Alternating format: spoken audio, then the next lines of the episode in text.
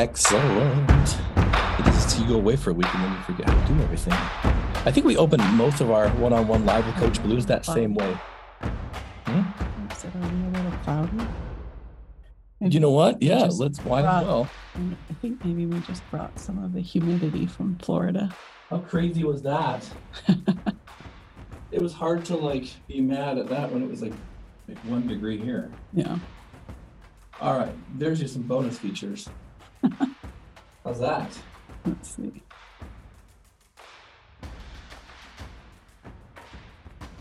All right, just pretend that it didn't happen, and we'll keep moving forward. A little cleaner. Awesome. Okay. Oh, it's just a little bit behind. In more ways than one, Marissa.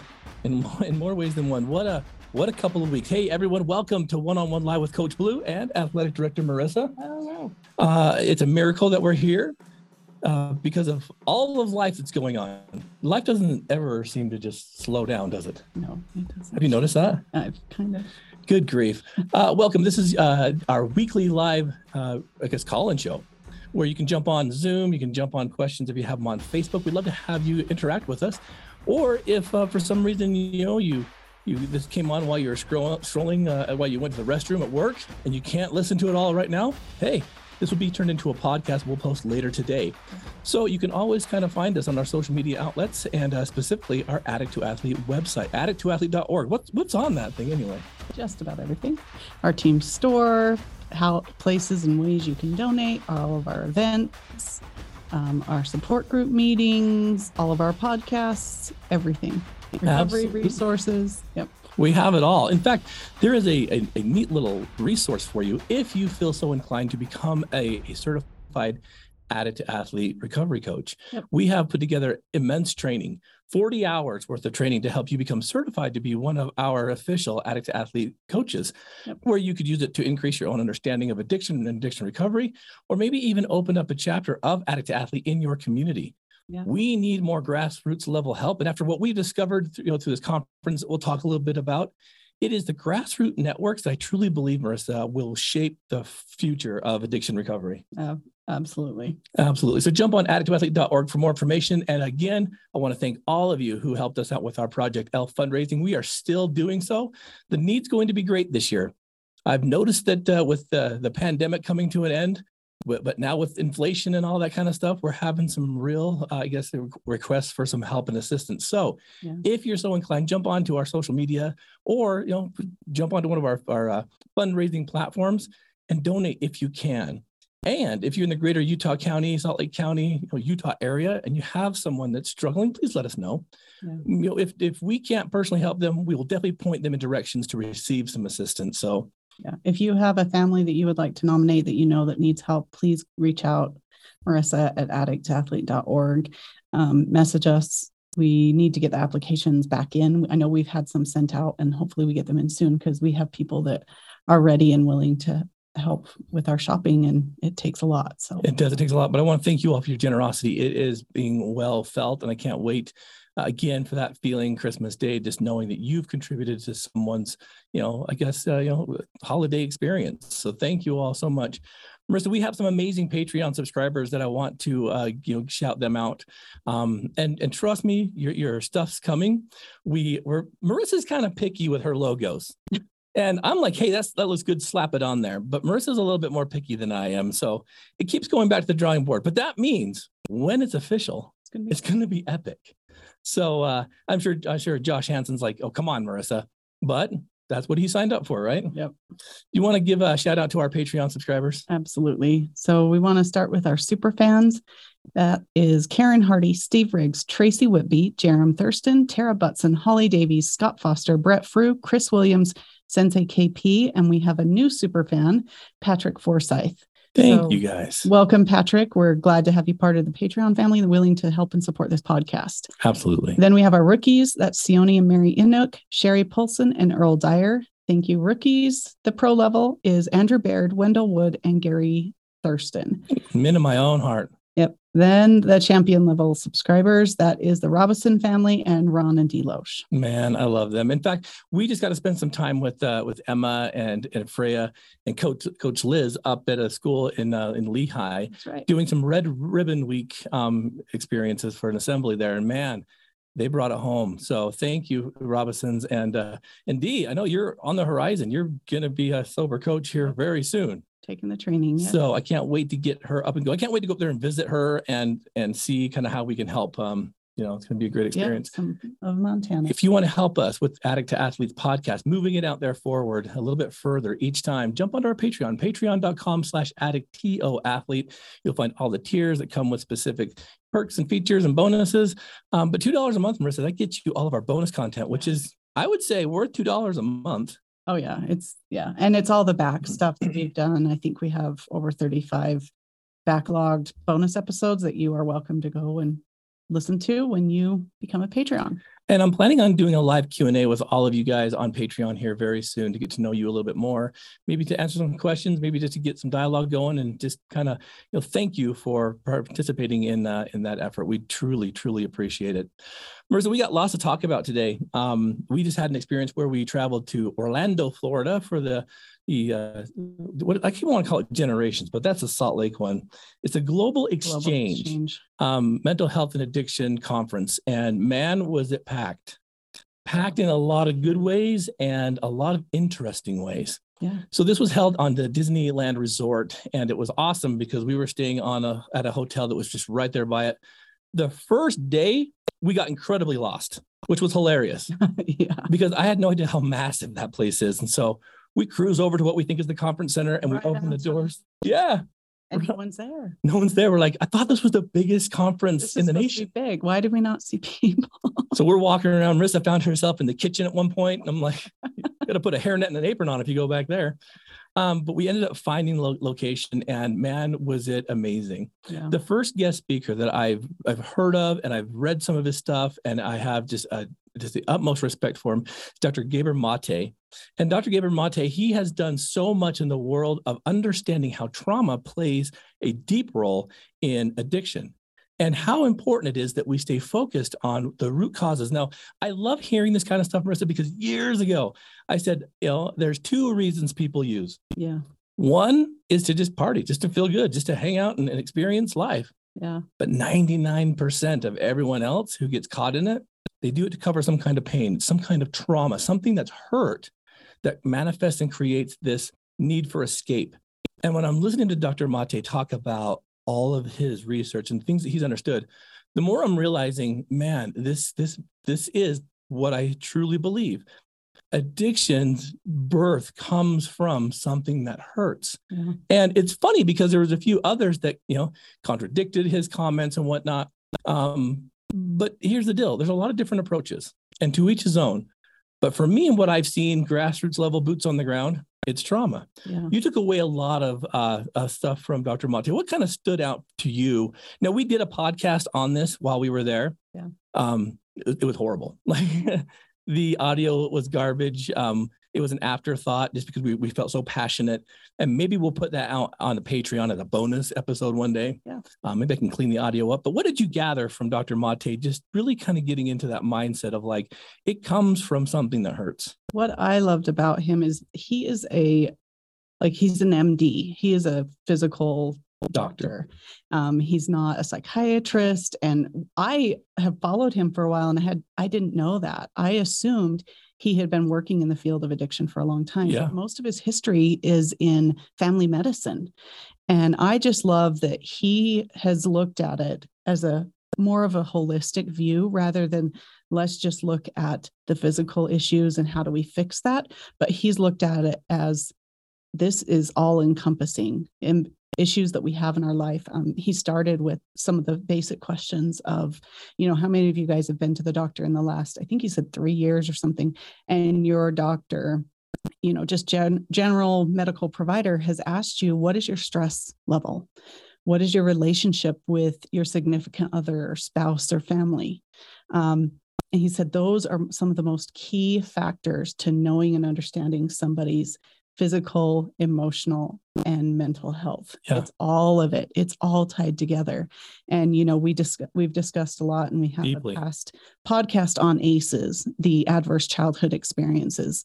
And that is one of the longest going um, studies on people's overall health from you know childhood trauma pretty much in growing up and what it predicts in people's future health and physical body and health and he discusses a lot of that and it was pretty phenomenal So Gabriel Mate also talks about trauma informed care, which again, when I heard about trauma informed care about 10, you know, 15 years ago, under the new term yeah yeah, you know, it was kind of interesting because although I understood this, you know, I thought, well, there's there's got to be more to it than just that.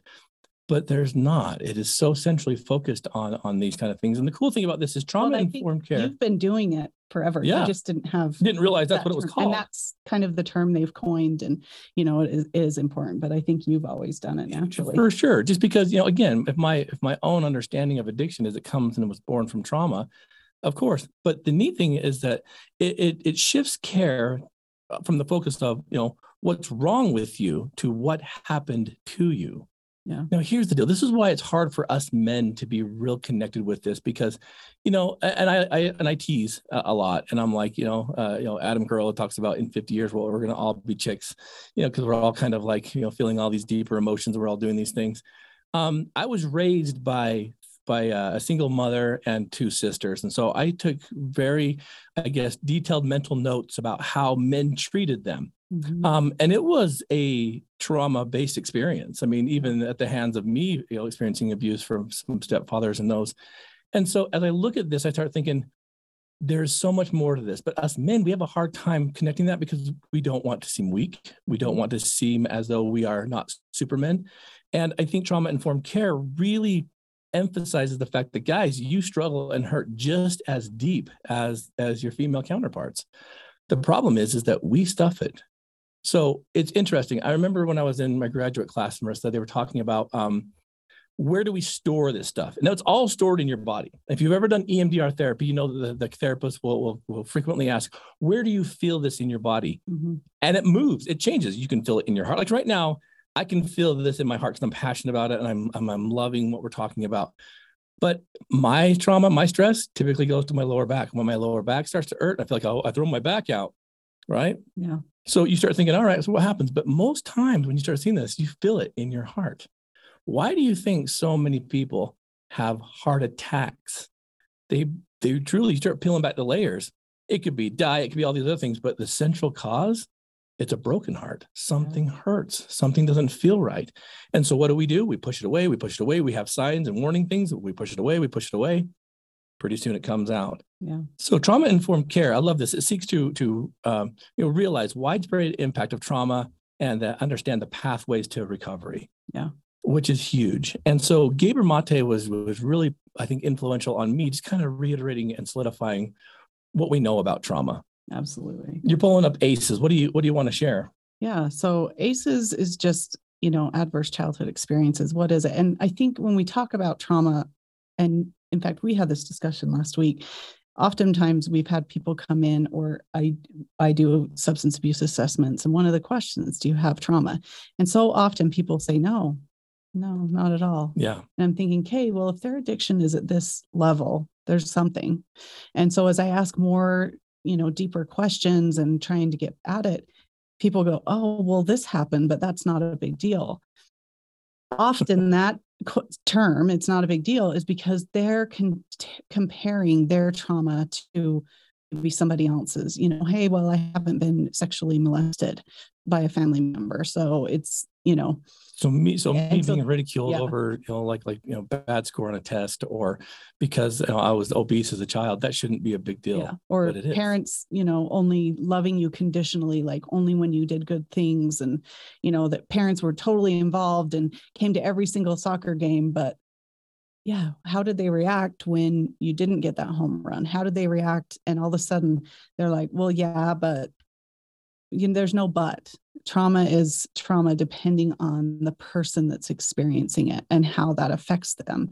And even though it might be something minimal, what are the what are the messages that a child is taking when you know they go and they do an amazing job in a in a sports you know game but they don't hit that last home run and the first thing dad says is gosh you did that you messed up it's not like oh my gosh that was so good and uh, what did you think about that last one? Give it to the kid to answer instead of you judging.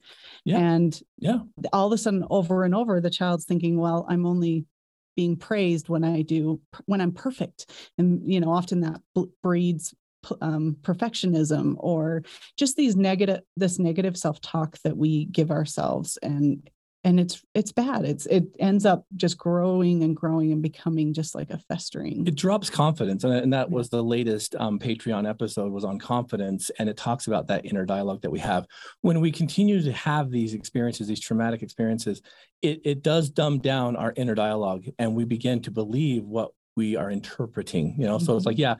yeah and, and you you say that eloquently because i had a friend once i went to his, his little you know little league game when we were you know young and of course i wasn't playing because it cost money and brought joy so it was too expensive for the robinson family hmm. but i went and watched my buddy play and he was, he was he did great in fact he did he did something i can't remember it was so long ago but he did something that that uh, let the team come ahead and they actually won the game and when his dad was like you know the other players came out they're like yeah you, you, did, you did great as I was riding home, I was watching, and I still have this mental picture. I'm watching his dad drive and my friend in the front seat, and uh, I'm like, man, that was really that was really cool. Like, I wasn't expecting that. And his dad says, yeah, but but tell me about that error on third base. And I watched my friend kind of like slump his shoulders, like he went from being all like yes up until that. Now you may say, well, that was because his father's trying to make him better. He's trying to shape him into that that mindset of like you're better than this and you can be even more better than that mm-hmm. if you watch those errors. And it reminded me of what dr mate said about um, a certain person when she was interviewing. And you know i screwed this up on the live podcast the other podcast. So you tell the story about you know we don't show weakness mm-hmm. in the family. Yeah. So a girl was outside playing. She was hurt. Something happened. Somebody said something. She came inside crying and mom was like what's wrong? And it's like well we are a house, we're a house of courage. Like I need you to show courage and be courageous. Suck it up. Like suck it up and get back out there, which is think, oh, that's a good, hopeful thing. Yeah, that's nice. But the girl was only like four years old in the story he's telling. And it's like maybe that girl just needed somebody to give her a hug and love her and say, it's okay. You let's wash it off. Let's scrub that wound a little bit. It's gonna hurt, but then we'll get you back out yeah. there. So I'll finish it. So it was interesting because he said, no, again, no politics. Yeah, you know, election day was yesterday. We're moving on. But he said that little girl ended up being Hillary Clinton. And if you remember when she was trying to run for president uh, in 2000, she suffered some heavy health issues, some pneumonia and those kind of things. And no one knew it until she know, near dropped dead. And the reason why is she learned at a very young age, we show courage, we, we show up, we, you know, we don't talk about weaknesses which ultimately destroyed her to a certain degree. Mm-hmm. So you think about those learned behaviors so early and how you can suppress that into adultism, right? Yeah. And I think it's one of the most amazing things because there was stuff that I entered our marriage with that I was completely dead wrong about. You know, and so I think about these kind of things and it makes your it makes your eyes open just a little bit wider. Well, I think even going back to the situation with you and your friend, you were looking at it as like how cool to, with your friend, he got to play ball yeah. Dad came to the His game. dad was there. Yeah. But you you were like, you're lucky, kid. Like I would give anything My to be there. didn't come to anything, but he's taking that's why it's again, you cannot compare. And it's also what is the perception? What is the perspective? And how is that person interpreting what's being said around them? That's why, you know, you can be raised in the same home, same parents, but a sibling have tons of trauma and end up you know, struggling with addiction and another sibling saying, I had the greatest childhood around. What do you mean? Mom and dad were great. It's how that person interprets the messages and the experiences they're having. So your friend took that as, yeah, it's a very painful thing. His dad's mm-hmm. there, but then all of his, his dad did was point out the errors. And you were looking at it as you're lucky, your dad's here, but it doesn't matter. You can't compare that because the situation was to your friend kind of traumatizing and sad in mm-hmm. how he ex- experienced that himself. Absolutely. And so it's interesting how these things are born. Now we're all going to mess up our kids. That's it's, it's plain and simple. We all will. In fact, you know, we just had a, a, a huge, huge tragedy at our house just yesterday as of the recording of this podcast. And it, it devastated us. Um, and it brought my family to their knees. And you know, we lost our most amazing little pug. We've had her for nine years, and it kind of seemed like out of nowhere she started getting sick and couldn't move, and it was very uncharacteristic. You know, here I am in Florida, okay, and the kids are telling me, "Hey, Dad, the, you know Hallie, our little pug, she's not doing well," and I'm like, "Suck it up, you guys. She's a dog. It's okay." Yeah. And you know, they'd say, "No, this is serious." And then the next day, Dad, she's throwing up. I'm like, "You guys, she's a dog. It's okay." She probably ate something. And I, and I just kept on doubling down and tripling down because what could I do from Florida? But really, it was because I was scared to death. Because here's our kids having to deal with this um, without a lot of resources, without understanding of how to get the dog to the vet or all these things. And my path was to just shut them down. And so we get home on uh, Sunday. on Sunday night. And you know, we've been up all day traveling and all kinds of stuff. And we get home and the dog's not doing well at all. And I she can wouldn't see it. get out of her bed. She couldn't, and and that is very uncharacteristic. Very. And immediately I kept it going. I kept it going. I kept saying, She's a dog. She'll be fine. Just leave her alone, you guys. Give her some water. She's like, Dad, she's not eating. She's not drinking. And so then I'm like, All right, we will take her to the vet, you know. And so Marissa drives over to Orem. And of course, everyone's there. Yeah. For some reason, everyone's dog was having problems uh, Sunday night. And so we get back and we're like, I called like four other emergency vets that were all booked out and, you know, six hour wait or, you know, sorry, we're at max capacity. You need to call someone else. And yeah, what Yeah. do I do? And so here I am, like, you know, upset because now, you know, not only is this going to be a financial burden, but it's going to be an emotional burden. And to be honest with you, listeners, that's where the real pain was coming from. I was trying to take the stoic route when what I really needed to be is an emotional father to the kids and to the dog. So we come back. uh, My daughter Brooklyn and I, we decided to take you know, the dog all the way up to Salt Lake, which is you know another forty-five minute drive, which means we're going back up there. It's like traveling all day, fatigue, all this kind of stuff. We go up there, and even the vet was like, we can't really tell what's going on. These are some of the things that aren't happening. Long story short, listeners, um, she ended up passing away yesterday uh, with with Marissa and my daughter, and I was heartbroken, you know, because my daughter Brooklyn said something to me while we were up there in the middle of the night, and she said, you know, Boston doesn't think you're taking this seriously. And I'm like here I am in the middle of the night with this dog, and I'm ready to fork out all this money. And she was absolutely right.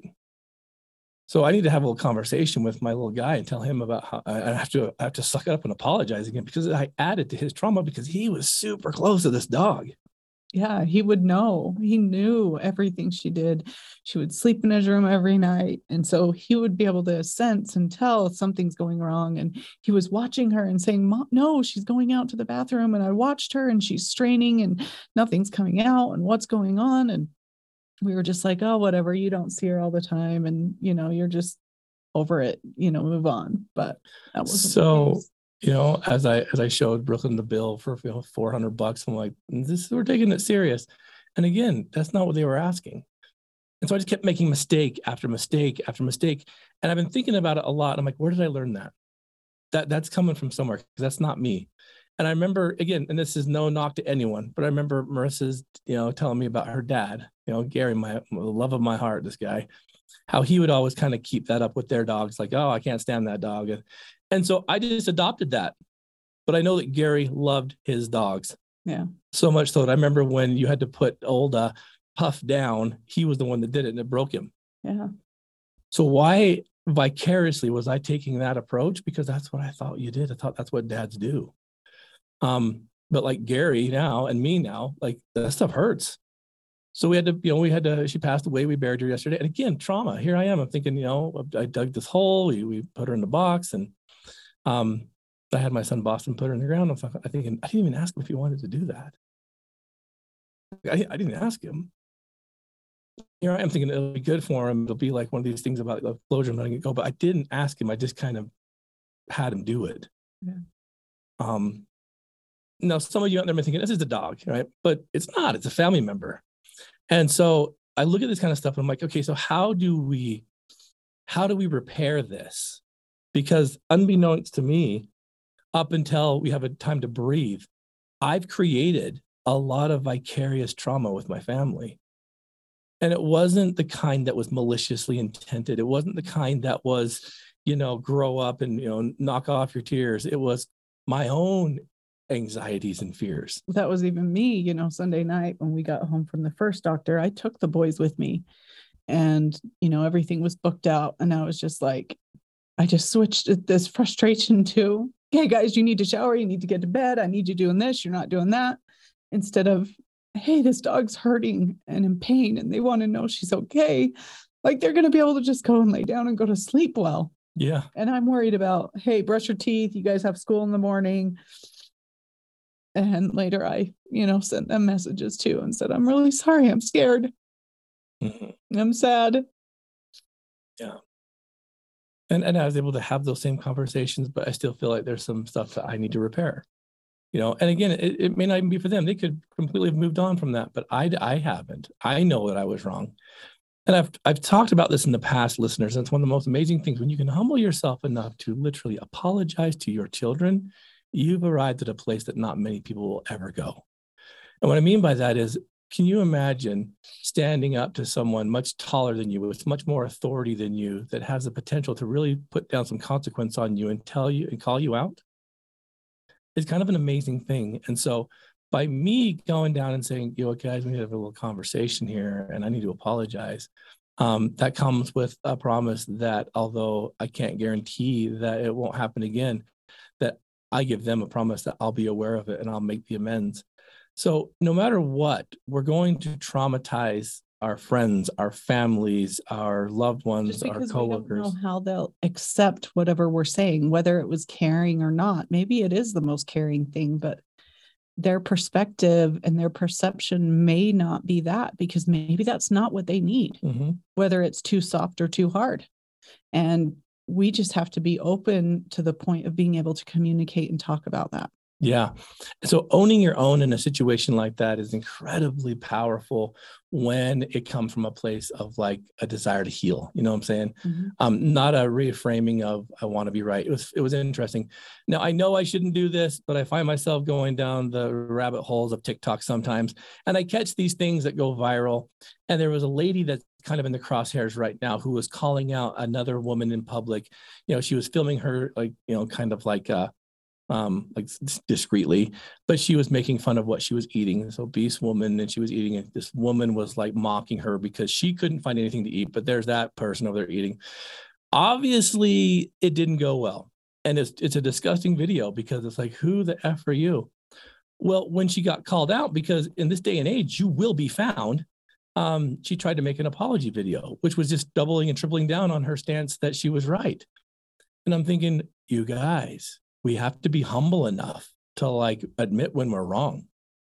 And we have to be humble enough to kind of throw up that white flag and say, okay, I apparently I don't know enough here in this little situation. Um, but we don't do that. We don't realize that even on a social media platform, we have a lot of power. That's why I've had to really you know pull back on some of the things that I hold you know very strong opinions about. Um you know because really I'm not going to change any of your minds yeah. But we have to be aware enough that when we've done something wrong to make amends isn't just about apologizing. It's about you internalizing why and then how and when and what was going on. So I think that's an interesting dynamic. And, you know, I'll be honest with you, listeners, this is not something I was even going to talk about. It just kind of, as I was talking about Dr. Mate, I'm like, wait a minute. That whole thing, that whole situation with, with, uh, you know, the young girl that turned into be Hillary Clinton I just did that to my family less than 48 hours after hearing it from that professional's mouth. So we're not perfect. We're going to make mistakes. Um, and the cool thing about that is we have more successes than we do mistakes. So when mistakes happen, they can easily be healed from. Yeah. What do you think? Well, and it's just being able to apologize and talk about it. And, you know, for me, some of my conversation with Boston even today was, you know, we have to be able to explain and express how we're feeling to people. And that's hard. But for us to be able to have our needs met, we've got to be able to somehow verbalize what we need. And as kids, they don't always know what mm-hmm. they need or what's going on or why they're feeling unsettled or upset, but trying to give them words or, you know, say, well, can I come up with some ideas and you tell me if this is accurate or not? Or is a great way to start getting that conversation going. Absolutely. Because if you don't listen to them right now, and we've talked about this in other podcasts too, but it's been a while. One of the things that I've always noticed about parenting that I never got was when you see a kid that's like, Dad, watch this. And they do this funny little jump, and you're like, hey, great. And you go back to talking to the adults, and they're, Dad, Dad, watch this. And you look over, and it's the same thing. You're like, fantastic. Go back to talking to your friends, right?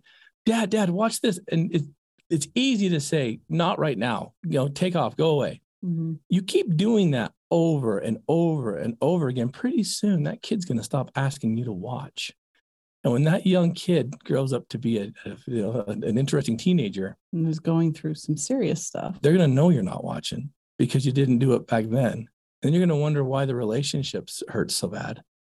So although it's it's a struggle, we talk about parenting out of your inconvenience, recovering out of your inconvenience, serving out of your inconvenience, Dr. Paul. Yeah. And I really do think that's a key to a functional family and so, although it wasn't the most appropriate time for us to have to have that experience, we had to give it our full attention. Mm-hmm. So, you know, that being said, um, the weekend that we had was was interesting, and we went from this conference where we gathered a lot of information about what's going on in the world of addiction recovery, hearing a lot of different subsets and, and people's opinions and thoughts. We found a few uh, a few that we're going to bring on the podcast that I think will benefit you, the listeners, quite quite uh, quite profoundly, yeah. I would say. Um, but more so, Marissa, there was a contrast. Now, I don't want to get too deep into it because this was the last podcast I just released, but I want to make one, one, um, what do you say, like uh, amendment? Amendment. What do they call that? Clarification. Uh, clarification. So I did a podcast uh, on Monday, released it called Disney on the Rocks, which was uh, uh, our experience at, at, Disney World's Epcot, um, and subsequently the Animal Kingdom, not as not as bad but the the sheer amount of alcohol that was being consumed by these adults was was blowing me away. Yeah. Go back and listen to uh, Disney on the Rocks. You get the full story. But there was one part in there where I'd read some stories about Disney attempting to legislate a age change to have legal alcohol consumption for 18 year olds. That was a, a Snopes discovery that was absolutely wrong. That was a video that someone put out there that news media ran with, and they haven't done their amendments yet. And so once we did a little bit more deep diving, we found out that's not that wasn't true which is interesting because I can't even imagine like that being even something that would be, you know, I don't know, considered. But, nonetheless, I, I want to make that sure. Is how many people believed it. Um, you know, we did even too, because of what's been happening with some of the policy changes with being able to drink and consume alcohol in Disneyland. And that's what's sad to me mm-hmm. is that years and years ago, if that ever came out, people would be like, no, there's no way. There's no way that's not true. But so many people believed it. It went viral on TikTok, it went viral everywhere because they've changed so much in what the philosophy and mission of Disney is that that that makes me sad. Yeah. That that's not really questionable if they're asking that. But what was like true is that they have this thing at Epcot. And right now it's kind of an exception because they call it the wine and and uh wine and dine festival. Is that well, or it's like food and wine festival and there's a wine and dine festival and again to each their own you know if, if that's if that's part of your your your lifestyle fine that's totally cool with me i could you know i'm not going to dictate what you guys are doing um, but the crazy thing about it is that there's this thing they do called drinking around the world,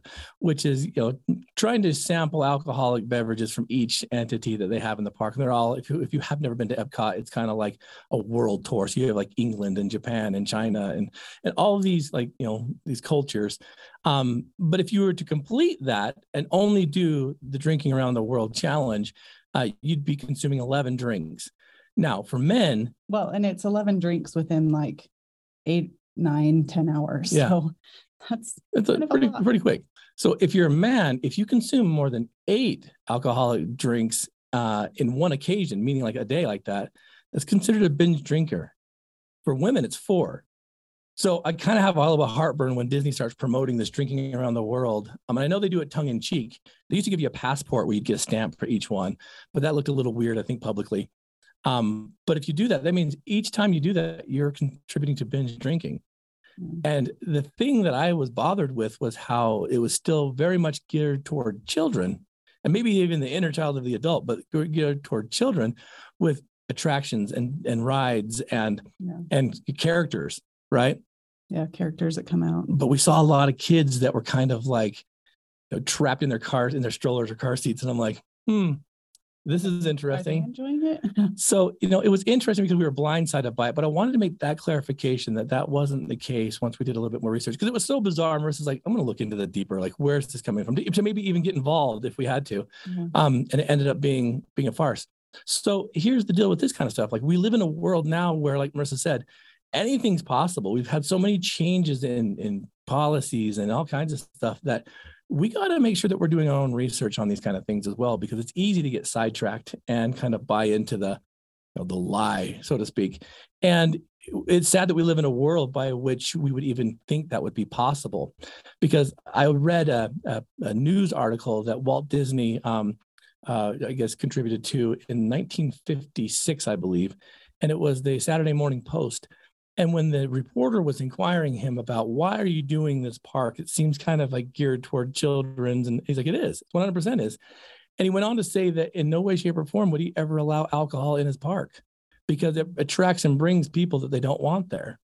And you can be offended by that, but you can also understand that it's not geared towards you, it's geared towards children. Well, and again, it's not about not bringing people into the park that are there. It's not bringing the negative behaviors that go along with the drinking.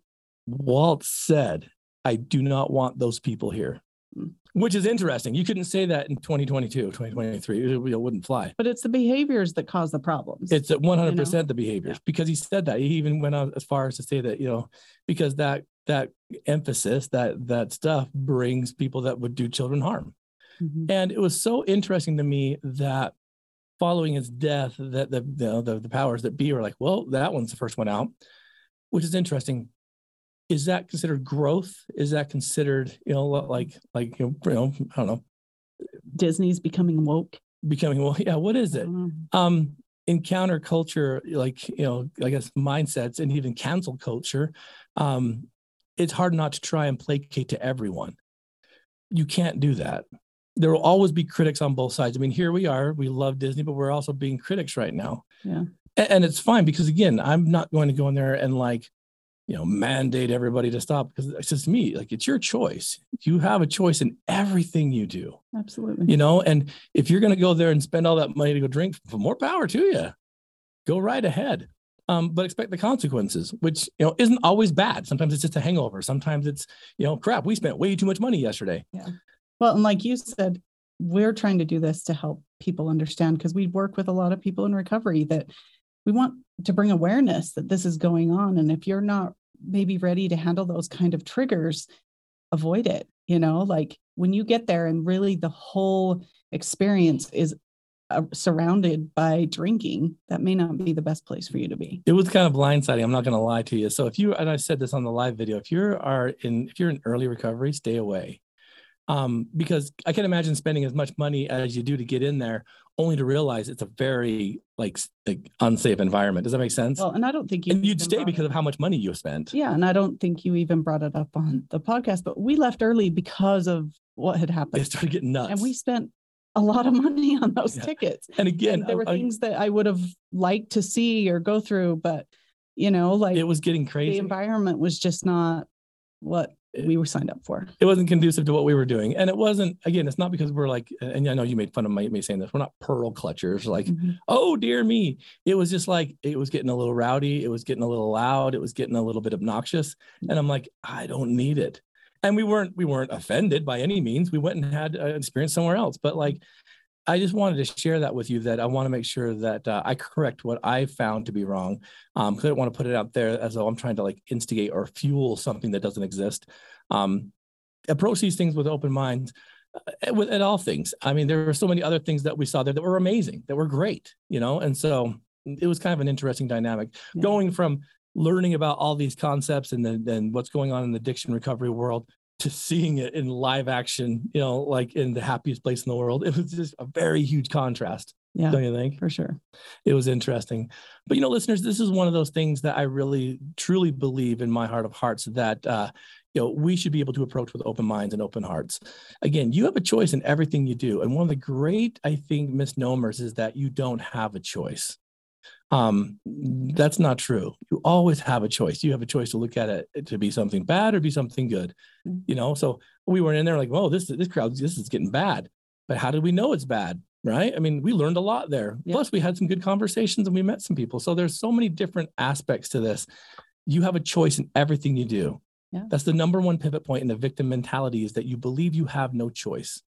You know, But that's, you know, Viktor Frankl's the last great freedom that you can take is the power to choose and to choose your attitude in every any given situation. One hundred percent. If we if we leave you with anything today, it's just that mindset that uh, you know you remain open and teachable, that you remain humble, and you you you remain, I guess, available, not just to hearing new ideas, but I mean, because they're still promoting real heavy, heavily um, twelve step theory, and I know that that's helped a ton of people, but it's not my philosophy. It's not the direction I would go. Um, but it's also interesting because it's such a staple that people have a hard time seeing other approaches. So Because keep an open that's mind. again, we do have an approach that there are multiple pathways to recovery in addict athlete, and that that means that 100% abstinence isn't always the right way. So we do not promote like 100% ab- abstinence here or there. Take it or leave it. This is all there is. And so, yeah, are people allowed to drink? Absolutely. Um, but we just that's what we're saying is some people have a hard time managing that on their own and being able to like keep it under safe situations and being able to do it in moderation or safely. And that's what we saw was you know kind of struggling at at epcot. And so it's just being aware of yourself and having the self-awareness of i can handle this and i'm good and this is what i like and what i need great. Or hey i can't and being able to set your boundaries yourself So, uh, you know, I know we're kind of running out of time, but I want to share this because I bumped into this article that uh, one of our guests, uh, you know, Tim Tim Harrington, posted on his LinkedIn page, um, and I stink at these. Marissa, how do I find his like his own post? Because Oh, so he good. posted this thing yesterday, and it was a link to an Apple News story that I went and read about MAT, medicated assisted therapy, and why it's still looked down on for so many people when it flipping works for a lot of people. Works for a lot And it's kind of an interesting, I don't know, article when it starts talking about how people still have struggles understanding that this is a method of recovery. And so many people want to say abstinence only. That's not always going to work. Would we love it? Yeah, absolutely. But even Dr. Mate was talking about this too. He's like, you know, when we when we hyper uh, focus on addiction being a disease, why are there so many people that are locked up? Because you'd never lock up someone that has cancer or, or the favorite when people try to recognize it and, and analyze it to be like diabetes. Can you imagine going to jail because you slipped on your diabetes? So if it's a disease, why are we punishing the patients? yeah If it's a choice, how come we're not giving them more? Does that make sense? And so he talked about this. Yeah, this is it. You know, harm reduction is being um, uh, demonized by conservative media by attacking lawmakers, and this is what it actually looks like. No, it talks very deeply about misunderstanding, and you know, uh, even with my Agents of Recovery podcast with Brock and Max, we have a debate about, you know, should we be giving clean needles to people? Should we be giving, you know, these these things? And yes, we absolutely should because you never know when that's going to be their next, you know, like uh, I guess chance for help. Yeah. But we don't like it. We don't like the look of it. We don't like the feel of it. I don't because people think, oh, that's just encouraging use. Um, maybe, but they will not be able to make any other choice if they're dead. Yeah. So it's like this. We made a choice while we were at Epcot, right? It was, all right, well, we've had our fill. We're moving on. I wasn't scolding people. I wasn't, you know, doing all that kind of stuff. It's like, if that's their choice, that's their choice. I'm not going to stop them. Um, I'm going to remain neutral to the point where, you know, I want to be available when they're ready.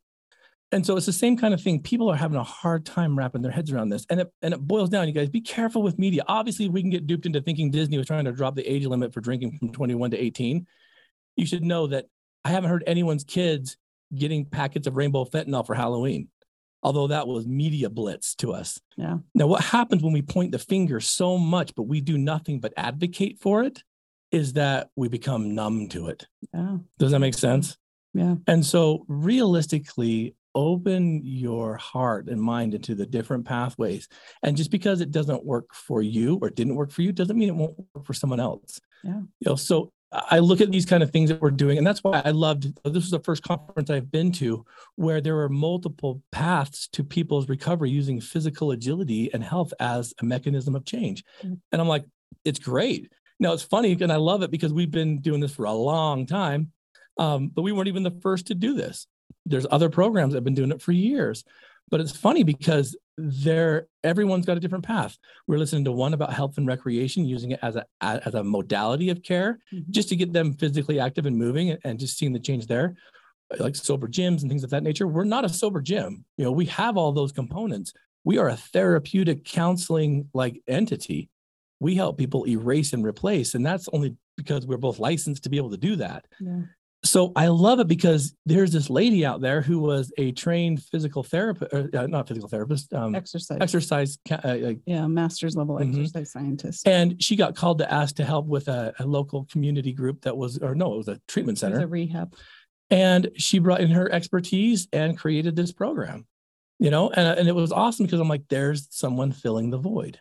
Yeah. You know, and we've seen it. We met a guy from New Jersey that owns his own program and they ended up building their own gym because COVID wouldn't allow them to go out. And so now they're seeing success. It's a huge part, but it's one part. Now, I may not be the the, the Bible thumping 12 stepper, but I know that program works. Yeah. I know it does. When you authentically work the 12 steps as they're designed, they will work for you, but we fizzle out. Yeah. Right. And some people are stigmatized by it, different mm-hmm. cultures mm-hmm. and different, you know, genders. It's not really built for the LGBTQ community. It's very white, male Christian dominated. And, you know, that that causes issues with other people. There's other different cultures and religions and things out there that people become stigmatized by somebody else. And that's okay. So let's create something that works for them as well. Absolutely. You know, so we may point out differences, well, but I'll never, I'd never mock that. You know, and while we're on that soapbox, you know, be careful of the feedback you give, whether it's, you know, something that you've learned in recovery, maybe it's something you believe personally, um, you know, like even even like Marissa just said, like even with religion, when we start bashing someone else's religion, that hits home to them because religion and spirituality and even their connection with God typically is what saved their life in addiction recovery. Yeah. You know, the church I belong to, the Church of Jesus Christ of Latter-day Saints, saved my life, literally. The principles behind it, the people within it, it saved my life. And so when people begin to openly mock it and call it a cult and all that kind of stuff, I get very frustrated with them. But I'm like, go ahead and see that because for me, it changed my life. I've seen the dark side of life. I've seen being drunk and inebriated and trying to pretend like, oh, I'm spiritual because I hang out in the mountains. No, I was distracting myself with from the pain by drinking and using. And so when I found something that could produce the same feelings with a little bit more investment that I'd be able to remember the next day, absolutely. And so, you know, when I when I hear people, you know, bash, you know, Muslims or bash Jewish people, all this kind of thing, I'm like, you guys are dumb. Yeah. You know, why are you so passionate about trying to hurt someone else? Well, because they belong to a cult. Baloney. Let them be themselves. Let them be who they want to be. You go do you. It's the funniest thing. It's the same concept they use on everybody else. And the reason why I bring that up is because it doesn't matter how you achieve your sobriety. Yeah. It doesn't matter if you are a person that's using cannabis as a, as a metric for your, your healing. It doesn't matter if you, you know, have chronic pain and you need to take pain medication what really matters is who you are authentically. You know, does that make sense? And for sure. You know, again, I wasn't going to fault anybody for drinking at Epcot. They were there; they could do it all they want. It just wasn't for me. Yeah. You know, we didn't. Shocking because we were not expecting. No, and so what did we do? We went over and got a bunch of ice cream, which is probably just as unhealthy, right? Yeah. And and you know, it was really good. It was. I should be eating it anyway. Um, but what I'm saying out here is let's just be part of the solution, not part of the problem. Doesn't matter what political aisle you stand on. At the end of the day, please remember you're human. Mm-hmm. And what we truly want is for is for others and ourselves to grow and to heal and to experience and to enjoy, so that we can have, you know, I don't know, more experiences and, and, and more time on this little ball of mud. Yeah, please. So we'll wrap it up. I'll get up my soapbox now. I'm not sure where that came from, but holy cow. And all over the place. Yeah. So thanks for listening today. Thanks for for the questions. And again, there's several we didn't get to. We will answer them off the air and get them submitted to you. If you need any kind of coaching, um, if you need some help, if you need counseling or therapy, we are able to do some of that. So please reach out to Marissa at addicttoathlete.org. You can jump on uh, the website, addicttoathlete.org. Um, if you need to schedule an appointment, if you want some more information on, on how to be affiliated with Addict to Athlete, shoot, if you want to talk to one of our recovery coaches, we already have. They're available. So jump on the website. You can connect with any one of them. And uh, again, fundraising is open. Thank you so much for who's contributed already to the Project ELF. I can't wait to show and share with you these experiences and athletes. Absolutely. Until next time, we'd love to have you continue to keep your your your heart and your mind solid to turn your mess into a message.